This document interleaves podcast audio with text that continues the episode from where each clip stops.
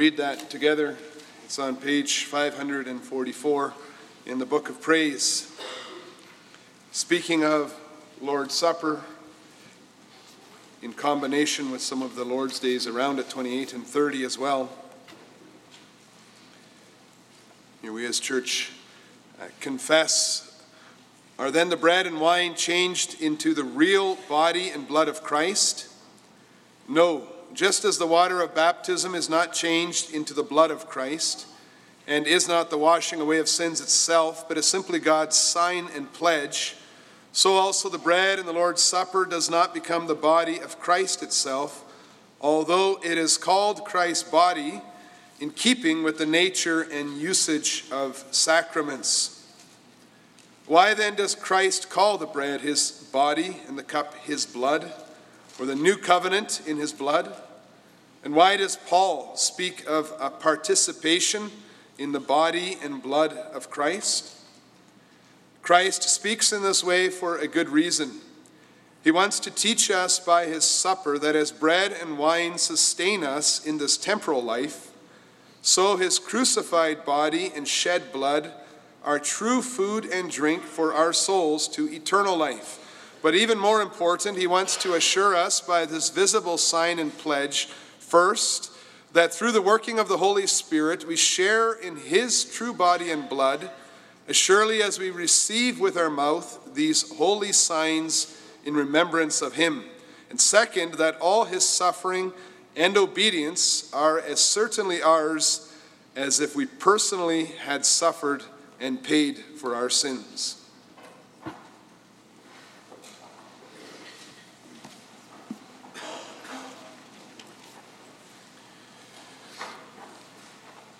Beloved congregation of our Lord and Savior Jesus Christ, 1 Corinthians chapter 10 makes one real clear point.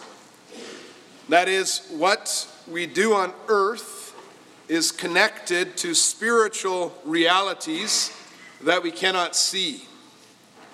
For example, right at the beginning of this chapter, the Holy Spirit directs our attention to our forefathers, our fathers, who were under the cloud and who passed through the sea. Chapter 10, verse 1.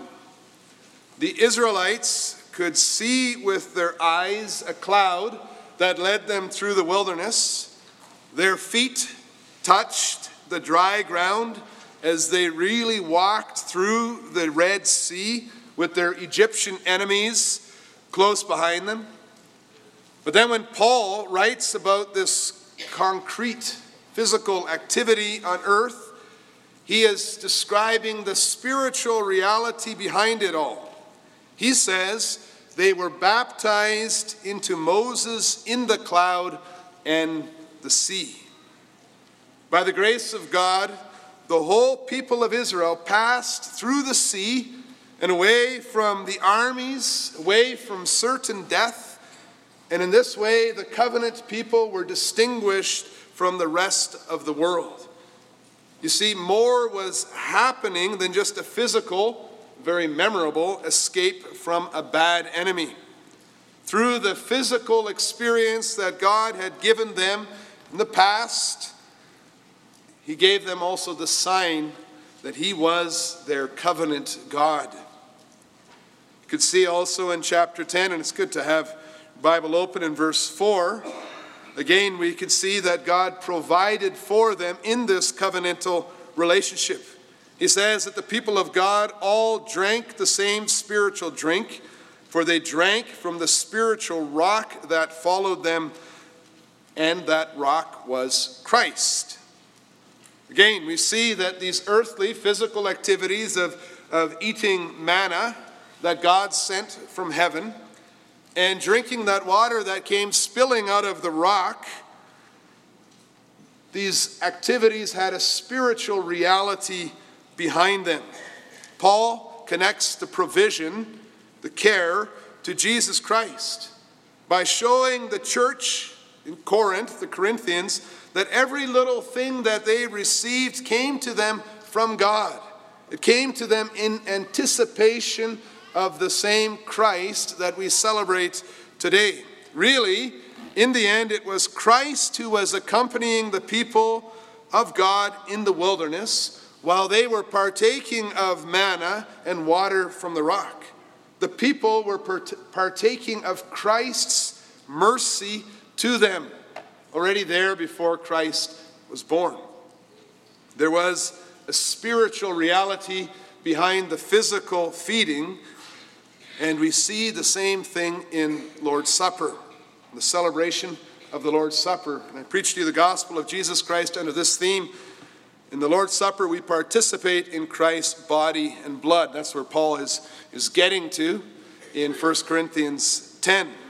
And in this sacrament, then, we see our true union with Christ Himself in the first place. In the second place, we see our, our complete separation from demons. And in the third place, we see our eternal fellowship with other believers.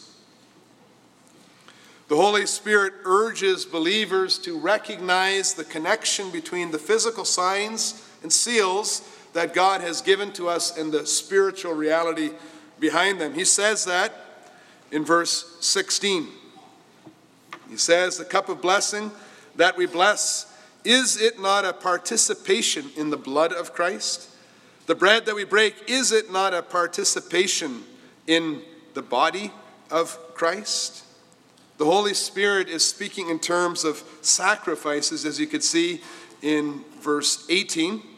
He's talking, he's thinking about what the Old Testament teaches us about sacrifices. When everybody would first, they would first offer the animal, the sacrifice, and then they would partake, they would have a meal, a fellowship meal, in which the, the blood the sacrifice, the, the results of the sacrifice, would be applied to them. They showed that they believed in the sacrifice by partaking of the meal. They participated in the sacrifice by eating and drinking.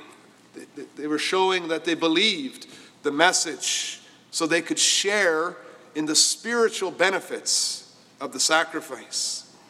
In the same way, we can think of Lord's Supper. We can look through the symbols of, of bread and wine and we can know that the act of eating the bread and wine is, a, is a, an expression of our faith in the sacrifice of Jesus Christ and our real participation in his body and blood. We believe that what he did has benefits for us. That's what the eating of the bread and wine is. And when you look through through the bread and wine to the spiritual reality of participating in Christ's body, then you avoid the errors of either overemphasizing the bread and wine or diminishing the value of the sacrament. On the one side, there are those who, who, whose eyes never get past the, the physical things, the, the bread and the wine. They teach that in some mysterious way, the grace is contained in the sacrament. And so when the bread is blessed by a priest, they believe that it is actually changed into Christ's human body.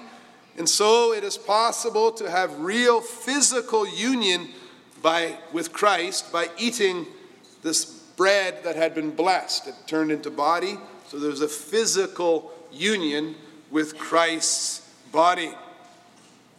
Now, when we look to our, the words of our Lord Jesus Christ, in Matthew 26, verse 26 to 29, we can see that such a teaching of the significance and the function of the sacrament is different than what our Lord Jesus teaches us. There at the Last Supper, Jesus Christ in the flesh, fully alive still, standing before them, he told his disciples, he told his disciples to or in that case, he, he called a piece of bread his body, and the fruit of his vine, the fruit of the vine, his blood. And then there, still fully alive before them, he told his disciples to drink it. So, how could they obey Christ? How could they eat his body and drink his blood if he was still alive? Clearly, Christ was introducing visible signs and seals for the strengthening of believers in his absence until he would come again. He wanted his church of all ages to, to take that bread and to take that wine and to look through them and to see how that brings them into fellowship, into union with Christ in a spiritual way. Not a, not a physical way of bread intermingling with, with, our, with our insides and our stomach, but in a spiritual way. It was signified by the signs. And the Catechism says that quite clearly. It says, in keeping with the nature and usage of sacraments. It says, let's remember that we're dealing with, with signs and seals. And then on the other side of us, and probably in reaction to the Roman Catholic teaching that the bread turns into the body of Christ, there are those who belittle the sacraments so much that they say the eating and drinking uh, of the, the bread and the wine, the act of communion, it doesn't have anything to do with our spiritual union to Christ. Such people then, they completely separate the Lord's Supper from the Old Testament sacrifices and meals, and perhaps unknowingly suggests that it is strictly, or, or perhaps again the word only, a memorial meal in which Christ, in which people remember Christ's death on the cross as a historical event. So, on the one hand, you have the group that say there's physical union with Christ as soon as you eat the bread, it's, it happens within us. And others say, don't worry too much about the bread and wine. All we're doing is remembering what happened in the past. And since for such people the Lord's Supper doesn't really say anything about our union with Christ, it doesn't matter to them who participates in the bread and the wine. It doesn't matter who eats the bread or who drinks the wine. Anyone can remember, right? Can we really say to someone, no, you can't remember Christ's sacrifice? We have seen that such confused people, sometimes even in our own churches, they get critical of churches that supervise the Lord's Supper. If the meal is only about remembering, why should I prevent someone from joining in? And the answer is that if it really was only about remembering, we would agree. But thanks be to God, Lord's Supper is much more than that. Although there's no doubt that remembering is an important part of the celebration, we look back. Scripture does not allow us to, to think that this is the only way that the Lord's Supper helps us.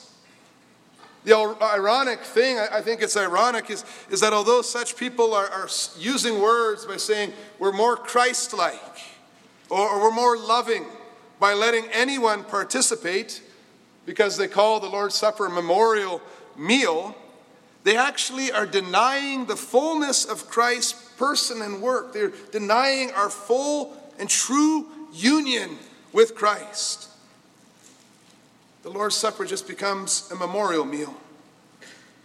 They do not treat Christ's body with respect and easily can fall in the danger of lying about the spiritual state of those who eat the, drink, uh, eat the bread and drink the wine. You see, Scripture tells us that it's more than a memorial meal. We see that in 1 Corinthians 10.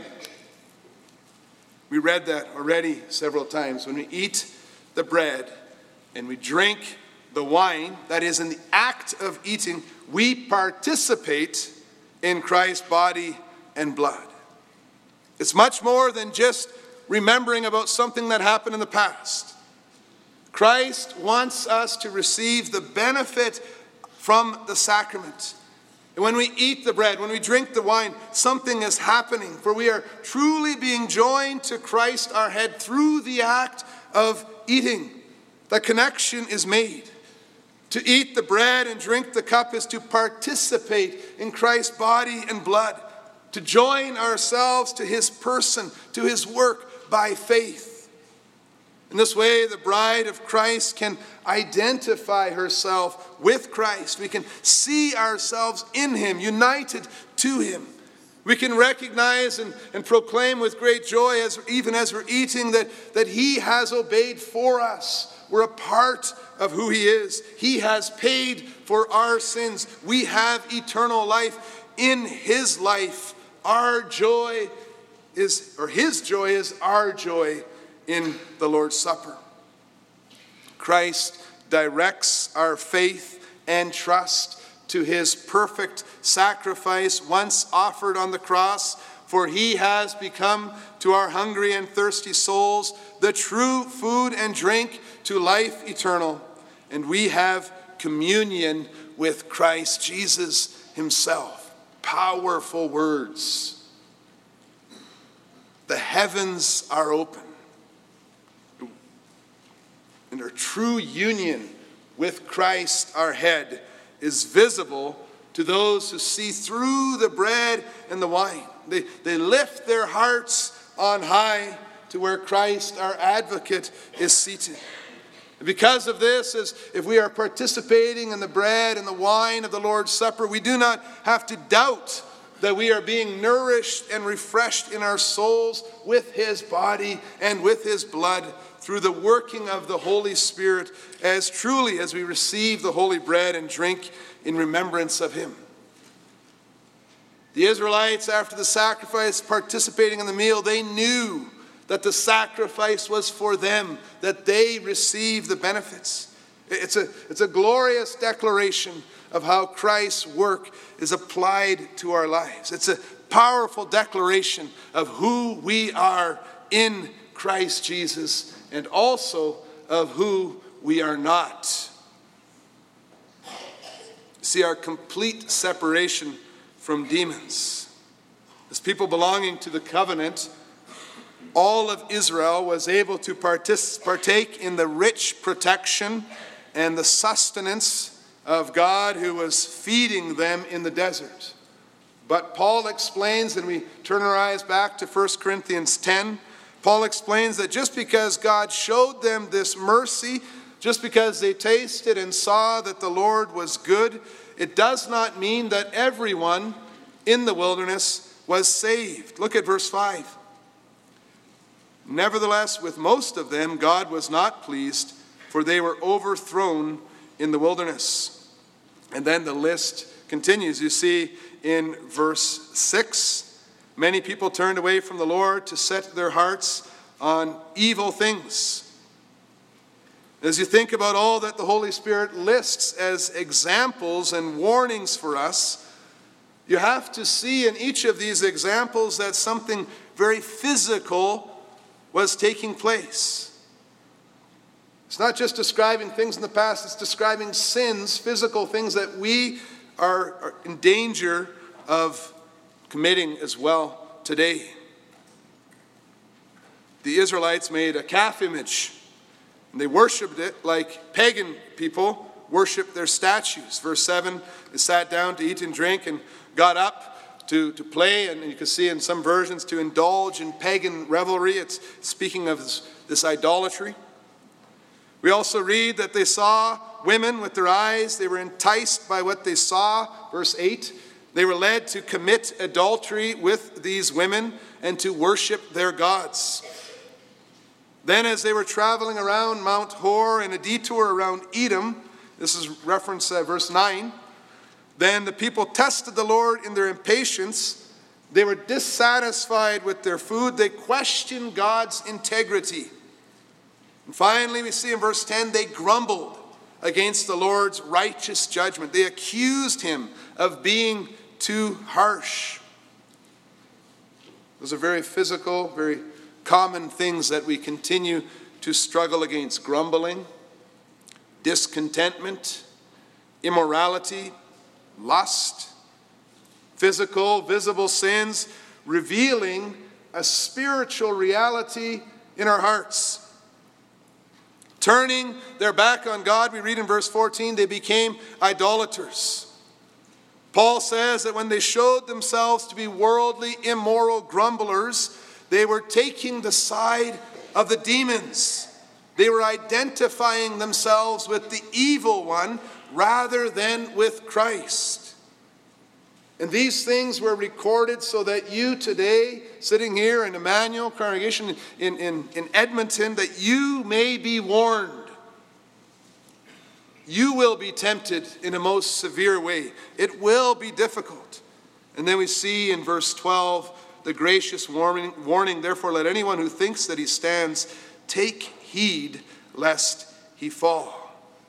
Be careful that you do not join yourselves to the evil one, for you cannot be joined to demons and to Christ. Again, Paul wants us to think about the spiritual realities behind the physical things we are doing. You can say, Oh, I was just doing this, or I was just thinking that, or I was just looking at that. Paul says, Now think about what you're really saying. Think about the spiritual realities. Verse 15, he says, I speak as to sensible people. Judge for yourselves what I say. Yes, it is true that it is physically possible to deceive your elder, the elders, to hide a secret life of adultery, pornography, to turn away from God and to embrace the, the idols of this world and a materialistic life, and then to show up Sunday morning to receive the bread and wine of the sacraments. It's physically possible for a hypocrite to take the bread and the wine of the sacrifice uh, of the sacrament, but says Paul, I am speaking to sensible people. Is it spiritually possible? Or are you fooling yourself? The Lord requires your whole life as a sacrifice of, of thankfulness. How can you share in Christ's work by faith, says the Holy Spirit in 1 Corinthians 10, if you don't have faith in Christ? How can you participate in Christ's body and blood if you unite yourselves to demons, if you eat from the platter of the evil one? Once again, the Bible is very clear your commitment to Jesus Christ symbolized and sealed in the sacrament of Lord's Supper. It's an exclusive commitment or it is no commitment at all. Paul is, is very clear, and, and we hear it very clearly. You cannot flitter and flutter between Christianity and worldly living. You cannot live in two worlds. You cannot be a believer and an unbeliever at the same time. Verse 21 You cannot drink the cup of the Lord and the cup of demons you will not receive the benefit of Christ's work and sacrifice if your heart is devoted to idolatry, to revelry, and to adultery.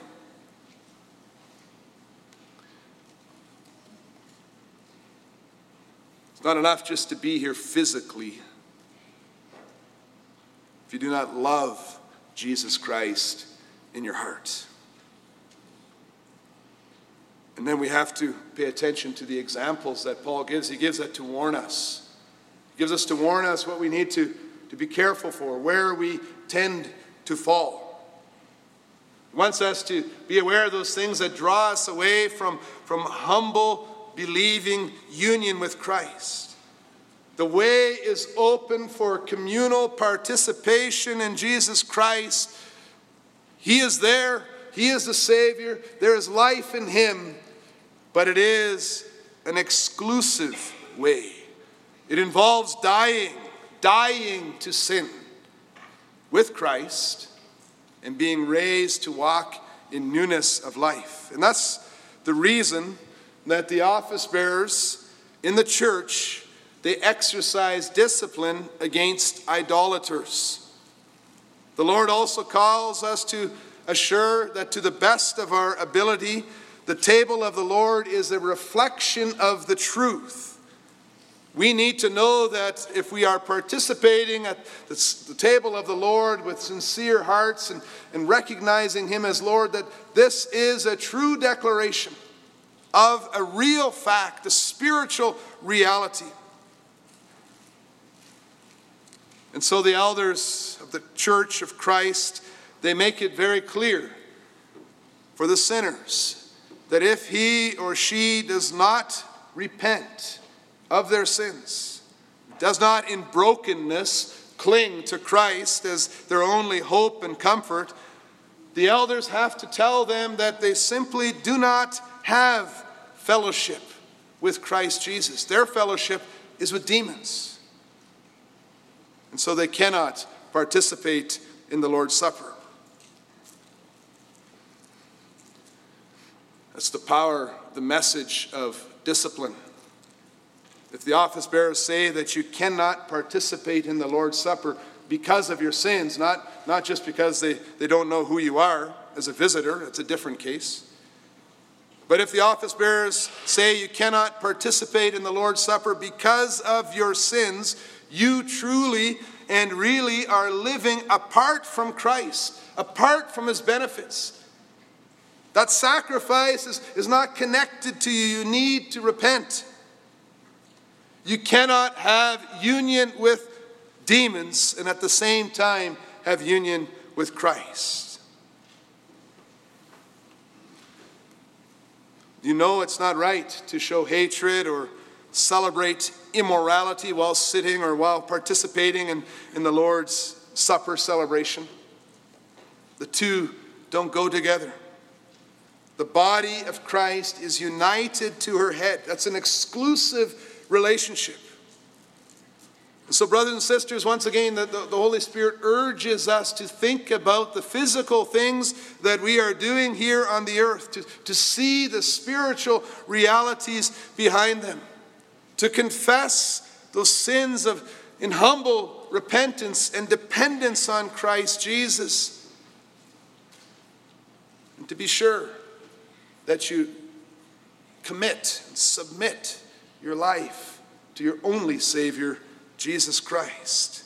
And so receive your share of the loaf and the wine with thanksgiving, together with other undeserving repentant sinners around you.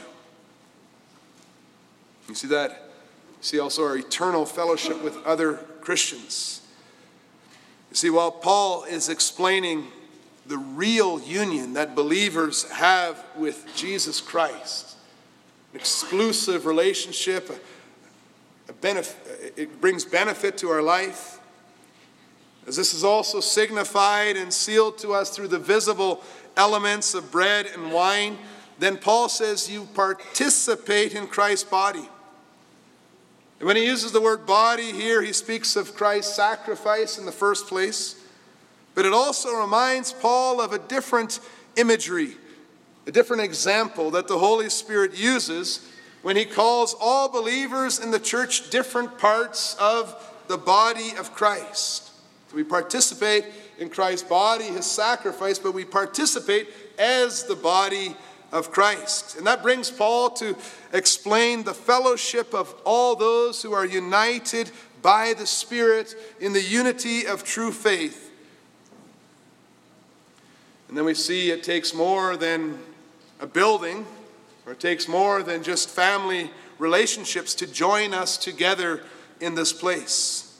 Once again, you look around, you see physical things, you see a group of people in one place professing the, their faith in the Lord and singing hymn one together. We see this physical reality. Behind that is the spiritual reality of the work of the Holy Spirit who is uniting us together. And that's what Paul says in 1 Corinthians 10, verse 17. He says, Because there is one bread, we who are many are one body for we all partake of the one bread.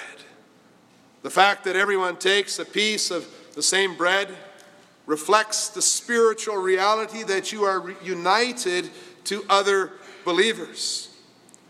The, the, the, point is, you are not the only one in the world who has union with Christ. As we are fed by Christ Jesus, we are able to look around to those around us and we're able to see other people who are on the same path. Other people who have been forgiven by the grace of God in Christ Jesus, who are individually members of the same body.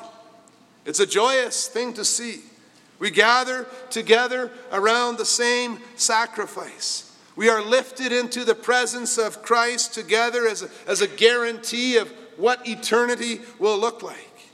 Paul's imagery comparison in 1 Corinthians 10 is brought even further in the explanation of Lord's Supper when we say, As one bread is baked out of many grains, and one wine is pressed out of many grapes, so we all, incorporated in Christ by faith, are together one body. It's a very old declaration that the church has been saying for centuries.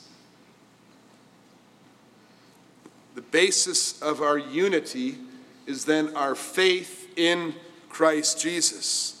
It's the work of the Holy Spirit in our lives. It's the church gathering work of Jesus Christ, our King. If somebody says, What are you doing here today? How did you get here today? You will say, It's, it's God who's working by His Spirit in our lives.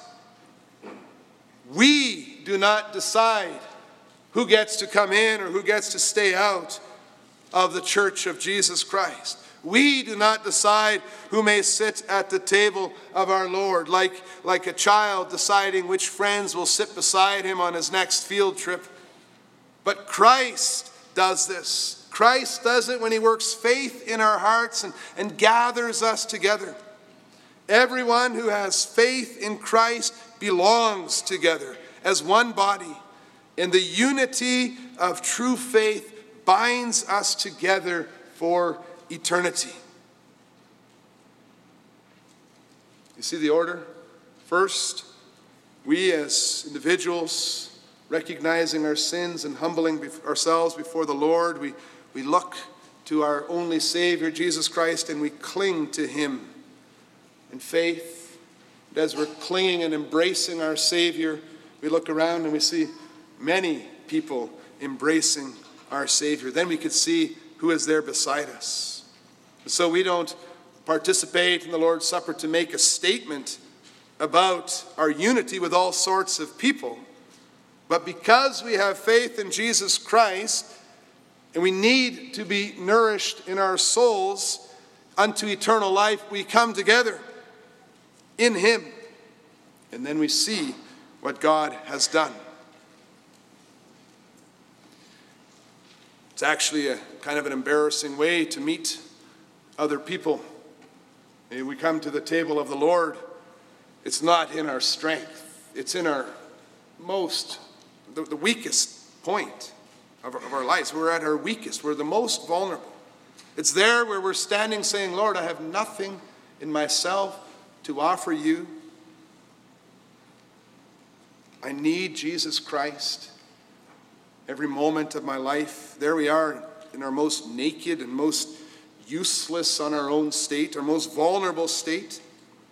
We're looking up to God, and that's when we meet other believers around us in the same situation. That's why the unity is so strong. We could see others who have been gathered together by Christ, who so exceedingly loved us first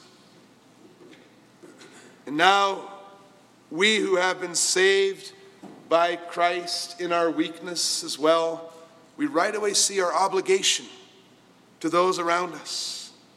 Not just to speak to them, but also to show our love to them, not just in word, but also in deed.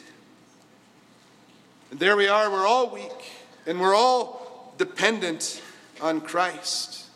We all need each other. We need to be a safe place. There's no other place where you can be vulnerable together and yet so safe as you are with the group of people you will spend eternity with because of Christ's work. The beauty of the fellowship, the communion of saints. So, as we read 1 Corinthians 10 and as we think about the sacrament of Lord's Supper, the Holy Spirit showing us to think exactly about what it means to share to participate in Christ's body and blood. When you see the signs of bread and wine, or even if you're even if you're watching the sacrament because you have not yet publicly professed your faith, the, the declaration of those symbols, bread and wine, it, it's very clear. Don't just cling to the outward symbols, see through them, see the, the spiritual reality to which they are pointing. See how, by the grace of God, you are joined to Jesus Christ, you are part of his body. And then, recognizing what you really have the blessed union with Christ by his grace, then all the stuff around us doesn't look nearly as attractive. We can recognize the plate of demons that leads to death. With our eyes looking to Christ, we have that good strength that sustains us every day. Wake up in the morning Start your day saying, I am truly joined to Christ Jesus, the eternal King, part of his body, together with others. A share in everything that he has gained. Just as surely as I see the bread and the wine, the, the Lord's Supper is exclusive communion with Christ, our head, in blessed communion with other believers. Amen.